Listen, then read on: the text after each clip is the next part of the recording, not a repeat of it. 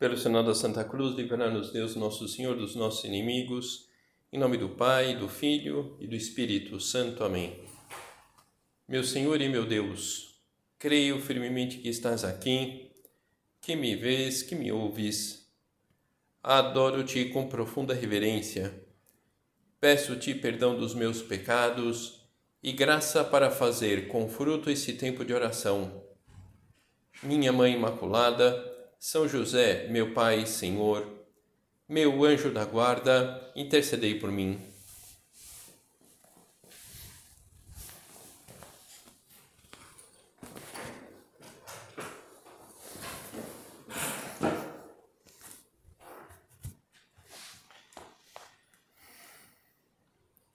Vai chegando o final do ano e para muitas pessoas, para nós talvez, parece que vamos perdendo as forças e vem um cansaço justificado até por ter levado com responsabilidade os compromissos ao longo do ano, um cansaço motivado pela falta de novidade própria de uma tarefa realizada repetidamente durante o ano de 2022, um cansaço que, na verdade, está disfarçado de preguiça, o desejo de parar ou terminar de qualquer jeito algumas tarefas que nos comprometemos. Ou seja, como for, essa pode ser a grande oportunidade que nós temos de exercitar a nossa liberdade através do exercício do domínio da vontade, quanto somos atualmente donos de nós mesmos. Esse é o tema da meditação, donas da própria vontade.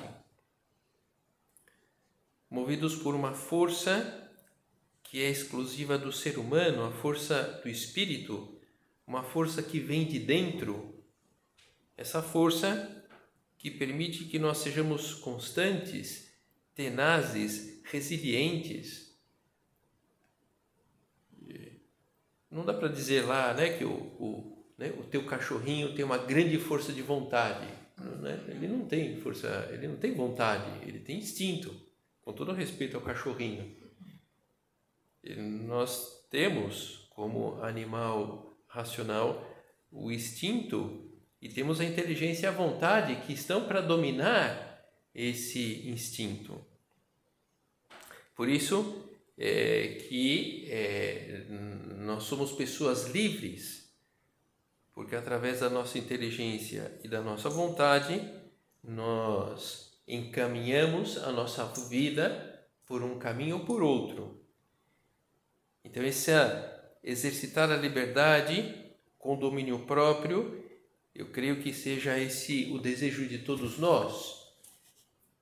Inclusive, pode ser que nos vejamos de vez em quando tentando sustentar, demonstrar que nós somos assim,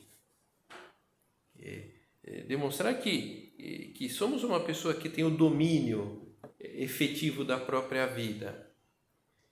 E como isso, que determinado acontecimento não nos afetou, embora muita gente tenha ficado desnorteada com aquilo. A gente tenta manter essa perspectiva, que nós estamos por cima de algumas situações da faculdade, do trabalho, que fizeram outras pessoas perderem o rumo, que não fomos afetados pela não aceitação das nossas ideias, das nossas opiniões da família, quando, na verdade, aquele acontecimento, mais que afetar, comprometeu a nossa paz. Mas, de alguma forma, nós queremos mostrar que temos lá o domínio da situação. As situações da faculdade, do trabalho, provocaram em nós uma verdadeira revolta. A aceitação das próprias ideias é algo que atinge em cheio a nossa autoconfiança. Se as nossas ideias não são aceitas, nós ficamos inseguros, inseguras. E por que essa disparidade? Uma força de vontade fraca que impede que vivamos efetivamente aquilo que nós acreditamos, aquilo que nós gostaríamos de viver. E o problema é sucumbir à tentação de viver das aparências. Essa aparência que não fomos atingidos por tais acontecimentos, a aparência de estarmos por cima, a aparência de que não nos afeta a não aceitação das nossas ideias. E aí o que acontece? A pessoa sucumbe à tentação de viver das aparências e chega uma hora que ela sucumbe. Essa atitude sustentada há muito tempo, vivendo para manter a aparência, chega uma hora que desmorona. E aí a pessoa acaba tendo uma reação repentina, entre aspas, de fraqueza. Na verdade, é a fraqueza latente que não está permitindo a pessoa manter-se firme perante aqueles valores humanos, religiosos, familiares que gostaria de viver. E aflora então a covardia, sobretudo aquela para assumir os próprios defeitos, as próprias limitações, e que podem, se nós não aceitamos e trabalhamos esses defeitos, essas limitações, pode se transformar em pequenos complexos. Enfim, há qualificativos que, em geral, a maior parte das pessoas não gostam. Acho que nenhum de nós aqui gostaria de receber o qualificativo de complexada, né? Então, para que a gente, de fato, não sejamos pessoas complexadas, é preciso admitir os limites e fraquezas e lutar com aquilo. Lutar para fazer frente a essas solicitações. E quando uma pessoa, ela, digamos assim, desmorona e vem a covardia, e a pessoa se enfraquece, ela acaba sendo um caniço agitado pelo vento. Esse termo foi utilizado por Jesus quando ele vai falar lá do João Batista. Quer dizer, justamente, o João Batista não é um caniço agitado pelo vento. Tendo eles partido, disse Jesus à multidão a respeito de João: que fostes ver no deserto? Um caniço agitado pelo vento? Que fostes ver então? Um homem vestido com roupas luxuosas? Mas os que estão revestidos de tais roupas vivem nos palácios dos reis. Então, por que fostes para lá? Para ver um profeta? Sim, digo-vos eu, mais que um profeta. Jesus, ele estava exaltando lá a figura do Batista, de forma alguma identificado com algum oportunista de plantão. É dele que está escrito: eis que eu envio meu mensageiro diante de ti para te preparar o caminho. Em verdade vos digo, entre os filhos das mulheres não surgiu outro maior que João Batista. Bonita essa qualificação. Entre os filhos das mulheres não surgiu outro maior que João Batista, que era um homem firme, era um homem que tinha o domínio da sua vontade e perseguia uns valores, e por causa desses valores que ele perseguia, ele foi morto, porque ele não abriu mão daquilo. Em geral, a força de vontade, a falta dessa força de vontade vem acompanhada das fugas. Puxa vida, fulano paga para não estar nas reuniões. Aquela colega paga para não ter que fazer a parte dela no trabalho. Pago para evitar as complicações em casa. Na verdade, o fulano foge das reuniões, aquela colega foge da parte que lhe corresponde no trabalho. Nós fugimos das complicações. E é na solidão do nosso quarto, é no fundo do coração, que vão aparecendo as nossas fragilidades, uma realidade que pode frear a nossa força de vontade. Essa insatisfação consigo mesmo. Poxa, não é isso que eu queria com o meu estudo. É que eu queria outra coisa, mas eu não consigo fazer, eu não consigo levar essa outra coisa em frente. Me falta esse domínio da vontade. A vida está me levando por um caminho que não era o que eu tinha projetado. Eu não estou sendo dona da vontade aqui, na forma como a minha vida está sendo conduzida. E aí, juntamente com essa fragilidade, aparecem os medos. O medo da opinião alheia, uma excessiva preocupação com a própria imagem, o medo de que nos conheçam tal como nós somos. E na solidão do nosso coração, na solidão do nosso quarto, aparecem as inseguranças. E uma pessoa insegura, ela tem a sua liberdade limitada, porque ela não se lança. Não sabe se irá conseguir, não sabe se o seu projeto irá se realizar, não tem segurança de estar no caminho certo, e a pessoa para na vida. A pessoa insegura acaba se apegando ao que lhe dá segurança, mas está apegada, e com isso acaba tendo uma série de dificuldades para caminhar na vida. Até o ato de caminhar, não sei se algumas de vocês já fez uma dessas subidas em montanha, que você passa lá perto do precipício. E uma vez eu fiz uma excursão dessas, que era subir lá uma pedra que tem em Curitiba, e o Pico Marumbi, né? Agora é um pouco melhor, mas na época você tinha umas correntes para você subir, justamente para dar um pouco mais de segurança na subida. Então estávamos lá subindo um grupo, e um rapaz, ele travou no meio das correntes. Então ele não subia nem descia. Ele agarrou da corrente, puxa, daqui ninguém me tira. E então, enfim, né, o grupo continuou e ficaram os dois lá, né, conversando com ele. Por quê? Porque ele a segurança aqui está na minha corrente.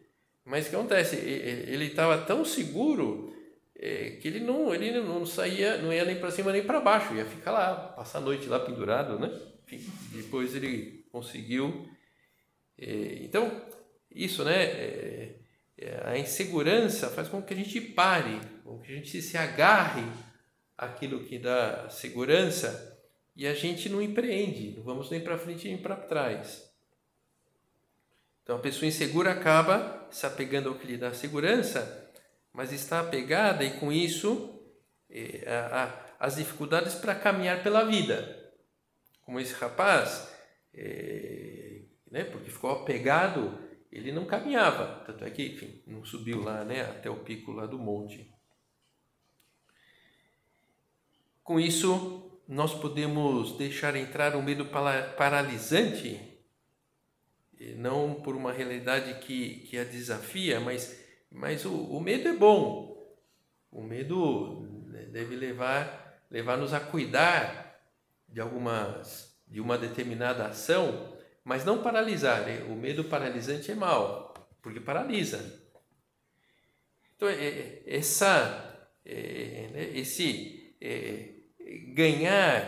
esse domínio sobre a própria vontade, para chegarmos a sermos donas da própria vontade, reconhecendo as próprias fraquezas, os próprios limites, exercitar a liberdade com domínio próprio, mesmo perante as nossas dificuldades. São Paulo, ele comenta isso numa frase assim um pouco paradoxa, está lá no capítulo 2 da Carta aos Coríntios, da segunda Carta aos Coríntios: quando sou fraco, então sou forte. Quando eu reconheço a minha limitação, quando eu reconheço a falta de forças, quando eu identifico a falta de força de vontade, aí eu sou forte. Aí eu sou forte. Humildemente reconhecer e colocar os meios mais adequados para reagir.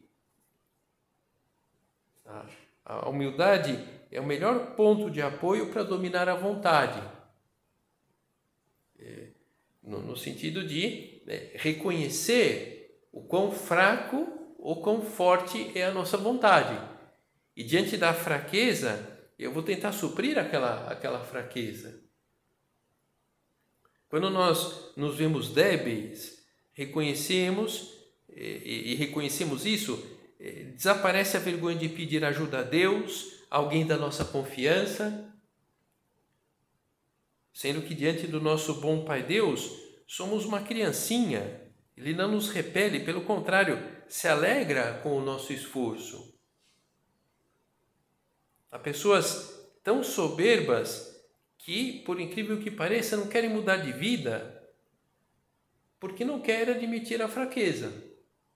E de alguma forma, teima se dirigir a vida por um determinado caminho que não é mais adequado. Há pessoas que cultivam um ar de autossuficiência, uma postura ridícula perante a realidade de como estamos feitos, criaturas limitadas. Então, precisamos da oração, precisamos do perdão da confissão, precisamos da força da comunhão, precisamos do apoio em Deus. E para sermos fortes, para aprender a dominar a vontade, é preciso essa humildade, para que a gente saia, para que a gente tenha como base a verdade da nossa vida. A humildade é isso, é a verdade sobre a própria vida. A verdade no sentido das suas qualidades e dos seus defeitos. Então, para sermos fortes, aprender a dominar a vontade, é preciso humildade. Humildade manifestada na busca de ajuda de alguém que possa nos auxiliar. Alguém que possa dar um empurrão, alguém que possa sustentar-nos perante as dificuldades. Unidos uns aos outros seremos fortes. Por isso o demônio tenta desestabilizar a igreja, dividindo os batizados, porque sabe que assim perdem força. Reconhecemos as nossas faltas, temos dificuldade de levá-las em frente, então a gente pede conselho. Todo o âmbito da direção espiritual é importante, e seguir os conselhos recebidos. Quem conscientemente abraça aqueles conselhos vai fortalecendo a sua vontade, porque está livremente aderindo o que outras pessoas que têm condições de nos ajudar estão nos aconselhando. Então, para sermos donas da própria vontade, construir esse domínio da própria vontade. E é preciso ter uma atitude para isso. Não é o tempo simplesmente que vai construir esse domínio da vontade.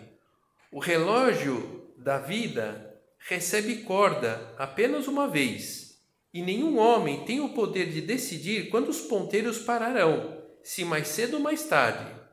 Agora é o único tempo que você possui. Viva, ame e trabalhe com vontade. Não ponha nenhuma esperança no tempo, pois o relógio pode parar a qualquer momento.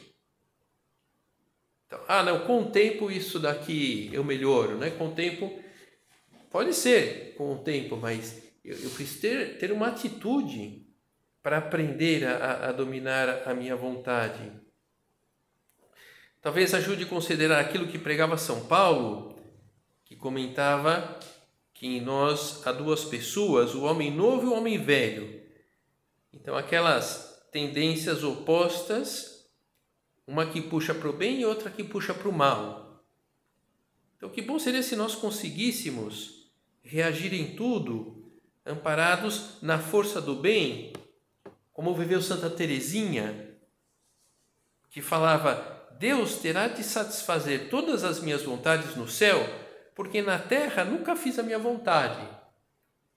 Então, isso é ser dono da própria vontade. Nós nos dominaremos interiormente à base de vencer essas más tendências, de dizer não às propostas dessas más tendências. Não as propostas do comodismo, não as propostas de ceder o mais fácil, não ao modo de se vestir que possa levar alguém a ofender a Deus, não à fuga das responsabilidades, as responsabilidades familiares, em casa, no nosso relacionamento com Deus. Puxa, mas eu gostaria que Deus me ajudasse mais e eu não sofresse tanto. Puxa, mas olha, um sofrimentinho de vez em quando não é mal. O rapaz, ele estava fazendo uma caminhada numa trilha, no mato, e parou um momento para descansar. Estava tomando água lá e, de repente, os seus olhos encontram um casulo. Aí ele chega mais perto e percebeu que uma borboleta lá dentro, ela lutava para encaixar o seu corpo no pequeno buraco aberto no casulo para ela sair. E parecia que ela não ia sair por conta própria. Então o homem decidiu lá ajudar a borboleta. Ele pegou lá uma tesourinha que ele tinha levado na caixa de primeiros socorros e cortou o resto do casulo. E a borboleta, ela saiu muito facilmente. Mas o que acontece? Ela saiu, mas o corpo, as asas estavam todo atrofiado. As asas lá um pouco esmagadas. E o homem continuou a observar, porque esperava que a qualquer momento ela abrisse as asas e saísse voando. Assim a asa poderia sustentar o próprio corpo. E nada disso aconteceu. A realidade é que a borboleta passou o resto da sua vida rastejando, com o corpo deformado, as asas atrofiadas. Ela nunca foi capaz de voar. O que aquele homem não compreendeu, apesar da sua bondade, da sua disposição em ajudar, era que o casulo apertado e aquele esforço necessário para a borboleta passar por aquele buraquinho no casulo fazia com que aquele fluido que circula na borboleta chegasse às asas para que ela se fortificasse e ela pudesse voar e ver-se livre lá do casulo. Aquele homem, no anseio de ajudar, de evitar esforço ou sofrimento, aleijou a borboleta para o resto da vida. Então, às vezes, o esforço é exatamente o que mais precisamos em alguns momentos da vida. Alguém que se instala na sua zona de conforto corre um sério risco de ficar aleijada da alma, e não chegaríamos a ser tão fortes quanto poderíamos ter sido. Nunca seremos capazes de voar, e Deus sabe disso. Por isso, permite as dificuldades para nos fazer fortes. Nos dá problemas para resolver, obstáculos para superar. E por isso também temos pessoas a quem ajudar. E todo esse empenho, esse sacrifício, fortalece. Nosso Senhor sabe que não pode facilitar a nossa saída do casulo. E Ele sabe como sabe Deus. Então Ele sabe aquela dificuldade, ele sabe que aquilo lá é bom para nós e sabe que nós temos forças para levar aquilo em frente. Nenhum de nós vai ter um obstáculo na vida maior do que aquele que podemos carregar. Deus não vai fazer essa maldade com a gente. Nesse sentido, que a nossa natureza caída se faz presente, a santidade grande está em cumprir os deveres pequenos de cada instante, comenta São José Maria. Então, o domínio da vontade não se forja através de grandes gestos, porque não é isso que nós temos à disposição no dia a dia. O domínio da vontade, passando a noite em claro para ajudar uma pessoa no hospital. Olha, talvez nunca aconteça isso ao longo da nossa vida. Ajudar nas coisas da casa justamente na semana de provas. Exercitar a paciência sem tratar mal aquela pessoa que nos passou para trás. São coisas grandes.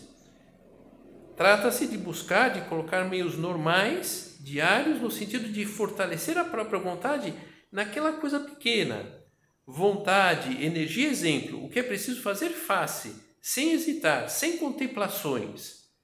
Comenta São José Maria. E podemos exercitar esse domínio pessoal em muitos gestos ao longo do dia. E talvez muitos desses gestos possam ser resumidos naquele outro breve ponto de caminho, o ponto número 5. Acostuma-te a dizer que não. Não à reclamação de qualquer inconveniente das pessoas à nossa volta, não ao impulso de ir no embalo somente daquilo que apetece, não à perda de tempo nas redes sociais, não ao cochilo, não à brincadeira de mau gosto, não ao desejo de parar quando o trabalho, o estudo está custando, está um pouco enfadonho. Dizer não, assim vamos fortalecendo a vontade. Dizer não àquilo que está fora de hora. Não é nem que seja pecado, é que não é o momento. Não é o momento daquilo. E o domínio da vontade tem uma relação direta com a virtude da fortaleza. A imagem dessa palavra é muito sugestiva. A fortaleza, essa cidade protegida por um grande muro. E isso sugere que o domínio da vontade pode crescer assim como os muros de uma fortaleza. Paredes mais grossas, paredes mais altas, cidade mais segura.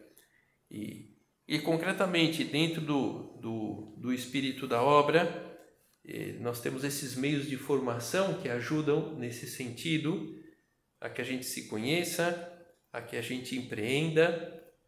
A direção espiritual, dela podemos tirar muitas ideias para levar em frente essa luta de modo adequado e sentir a alegria da correspondência a Deus.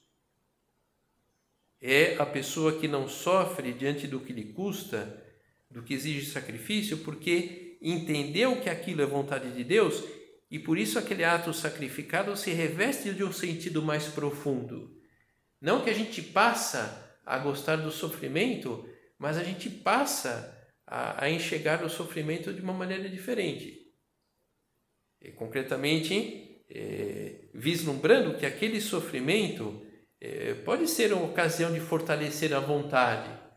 Como a borboleta, aquela dificuldade de sair do casulo era justamente o esforço que ela necessitava para se fortalecer. E quando saísse do casulo, pudesse ter lá as suas asas fortalecidas e estabelecer aí grandes voos na natureza.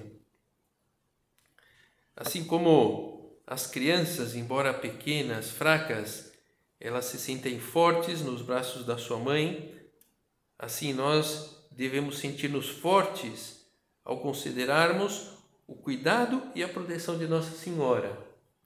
Então, contar também com isso, diante desse desejo de sermos donos, donas da nossa vontade, pedir essa fortaleza a Nossa Senhora, essa fortaleza que ela teve. Essa fortaleza que ela teve, por exemplo, nesse momento mais crítico da vida dela e de Jesus, acompanhar o próprio Filho na cruz. E assim, com esse apoio de Nossa Senhora, teremos a força necessária para enfrentar as canseiras de final do ano, as canseiras da nossa vida, porque enxergaremos como meios para fortalecermos a nossa vontade e sermos donos, donas de uma vontade forte.